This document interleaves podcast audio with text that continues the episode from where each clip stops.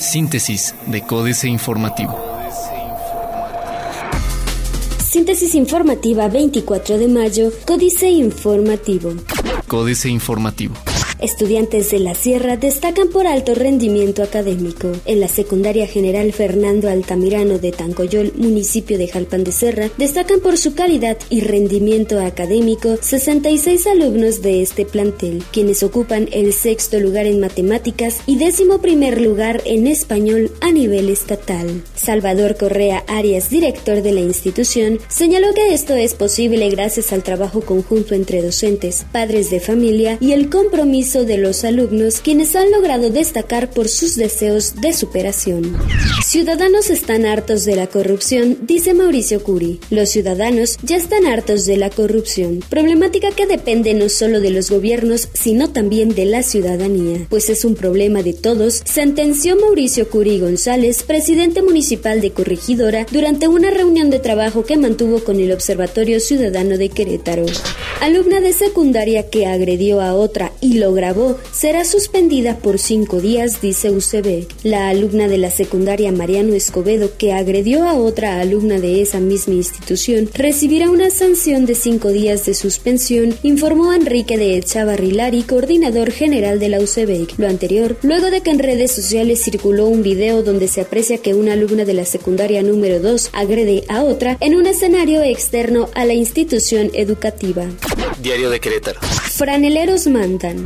Alista Instituto Electoral del Estado de Querétaro otra reforma electoral. El proyecto que realiza el Instituto Electoral del Estado de Querétaro con propuestas para reformar la ley electoral lleva avance del 95%, comentó el consejero presidente Gerardo Romero Altamirano, quien estimó que podrían presentarlo a los legisladores el próximo mes. Aseguró el titular del organismo electoral que debería ser actualizada toda la ley electoral debido a que lo escrito en ella llegó a ser controversial y redefinido en instancias jurisdiccionales como el Tribunal Electoral del Estado de Querétaro, la Sala Regional o la Sala Superior. Ruiz renovará Consejo del PRI. Cuarto de guerra. Flop. Mauricio Curi cayó en la racha de los lapsus verbales iniciada por Memo Vega y continuada por Juan Martín Granados. Ahora el alcalde de Corregidora hablaba de la excesiva tramitología cuando, quién sabe por qué, se acordó de Topoguillo y se sinceró a micrófono succionado. Esas son Y sí, lo son. Plaza de Armas. Llegará desde Gales el iFestival a la capital. Incumplen caretanos con limpieza de predios, serán multados. Municipio ya es dueño de la Alameda. Caen aquí dos Zetas, integrantes del Grupo de Coordinación Operativo Interinstitucional de San Luis Potosí, apoyados por miembros de la Procuraduría General de Justicia del Estado de Querétaro, detuvieron en esta entidad al jefe de plaza de los Zetas y a su jefe de sicarios, quienes están acusados de al menos siete asesinatos en menos de ocho meses en San Luis Potosí, estado en el que operaban. El corregidor. Aplicarán 37.470 vacunas a queretanos. Municipios deben ser evaluados dice Eric Salas González. Sube PAN bodas gay a su agenda. Invierte municipio para atender afectaciones por lluvias. Noticias. Arribarán 14 empresas a Corregidora, anuncia Mauricio Curi. El presidente municipal de Corregidora, Mauricio Curi González, dio a conocer que se crearán cerca de 14.000 nuevos empleos con la llegada de 14 empresas al nuevo parque industrial por la carretera Atlacote junto a la empresa Olsa, con sueldos de 6 a 7 mil pesos mensuales. Añadió que la mitad del año ya llegó a la meta de 2.500 empleos que se había propuesto en un año. Positivo panorama en el sector restaurantero. Incentivar certificación para mejorar la competitividad. Reforma.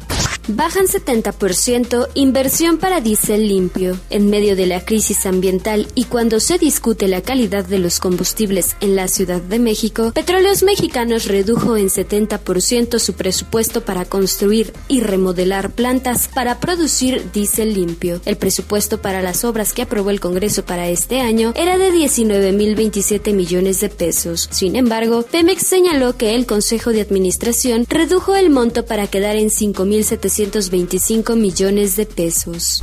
Quedan en el aire multas por 245.5 millones de pesos. Multas por 245.5 millones de pesos impuestas por la Comisión Federal de Competencia Económica entre 2014 y abril de 2016 están en el aire por imposibilidad de cobro, algunas de ellas a empresas globales. De acuerdo con información obtenida a través del Instituto Nacional de Transparencia, Acceso a la Información y Protección de Datos Personales, INAI, la comisión sancionó a diversos agentes económicos.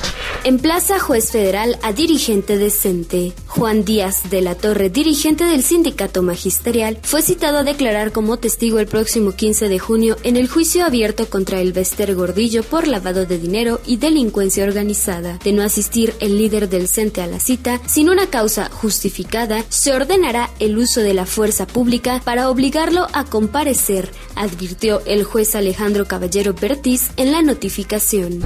Libra Ciudad de México Top 10 de urbes sucias. La Ciudad de México no es una de las metrópolis más contaminadas del mundo por ozono ni partículas, de acuerdo con informes de la Organización Mundial de la Salud y del Clean Air Institute. Sin embargo, su problema de polución atmosférica provoca que 20 millones de habitantes respiren niveles tóxicos, por encima de los límites marcados por las normas de salud, expuso Sergio Sánchez, director de Clean Institute.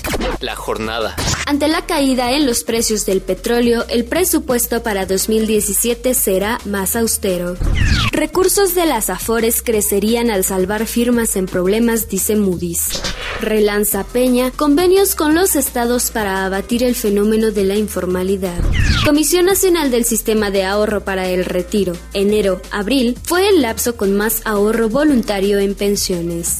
Excelsior. Menos dinero para 2017, dice Secretaría de Hacienda y Crédito Público. Anuncia reasignación de recursos.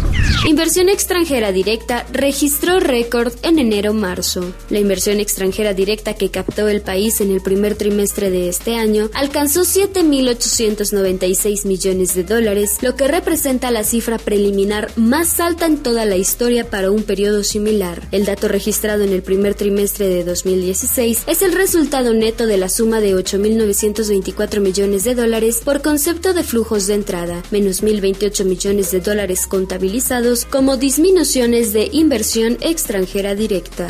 Un millón se sumaron a la pobreza. El índice de tendencia laboral de la pobreza aumentó 1.1% anual en el primer trimestre de 2016, por lo cual 1.064.000 personas se sumaron a la pobreza salarial en el país, de acuerdo con información del Consejo Nacional de Evaluación de la Política de Desarrollo Social Coneval. El aumento de este indicador, que el Coneval califica como señal preventiva de corto plazo sobre la situación del ingreso laboral de las familias en relación con el costo de la canasta alimentaria, significó que el porcentaje de la población que no puede adquirir dicha canasta con los recursos que obtienen por su trabajo se ubicara en 41.7% en enero-marzo, de acuerdo con información del Observatorio México ¿Cómo vamos? Internacional. Se encienden alarmas. Encuestas dan virtual empate entre Trump y Clinton. Puerto Rico caerá en incumplimiento al no poder pagar débito de 2 mil millones de dólares. La deuda pública impide a países de América Latina resolver problemas económicos. Otros medios. Shenzhen, la desconocida capital del mundo de la tecnología. Apps de localización, el impacto de una tendencia que conquistó a los usuarios. Tecnologías para la salud, el cambio está llegando al país. Financieras. Dinero. Fondos buitres acechan el peso. Enrique Galván Ochoa. ¿Puede hablarse ya de fondos buitres como en Argentina y otros países que los han padecido? Los inversionistas que han acumulado CETES, bonos, etc., emitidos por el gobierno mexicano, presionan para que les paguen un interés más alto con la amenaza de irse del país. Si se llevan sus capitales, producirían una devaluación más severa de la que estamos viendo. Ayer, el dólar se cotizó casi a 19 pesos. México S.A. Recuperación salarial. Carlos Fernández Vega. Para conmemorar el Día del Trabajo, rodeado de los dinosaurios sindicales y empresariales, y en zona segura, Los Pinos, el pasado primero de mayo, Enrique Peña Nieto aseguró que durante su administración, el poder adquisitivo de los mexicanos se ha recuperado en 5% y se estima que hacia finales de año alcanzará 6%, la mayor, dijo, en 36 años.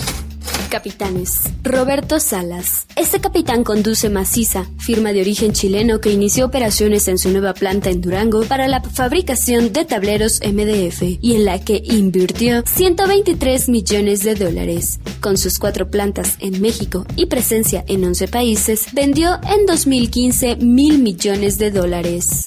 Políticas. Sin credencial, jaque mate, Sergio Sarmiento. Este 20 de marzo me fue robada una bolsa con tarjetas de crédito e identificaciones. En un tiempo breve, pude reemplazar las tarjetas e incluso la licencia de conducir, pero no la credencial para votar. En los módulos del Instituto Nacional Electoral, ni siquiera me pueden recibir hasta que concluyan las elecciones del próximo 5 de junio. No conozco otro país en que el documento principal de identidad sea emitido por la autoridad electoral. El malo y el bueno, Guadalupe Loaesa. El malo. Desde que empecé a publicar en los periódicos hace más de 30 años, escuchaba constantemente el nombre de un político cuyo prestigio ya desde entonces era malo, muy malo. Contaban entonces que de niño era malo y de adolescente malísimo.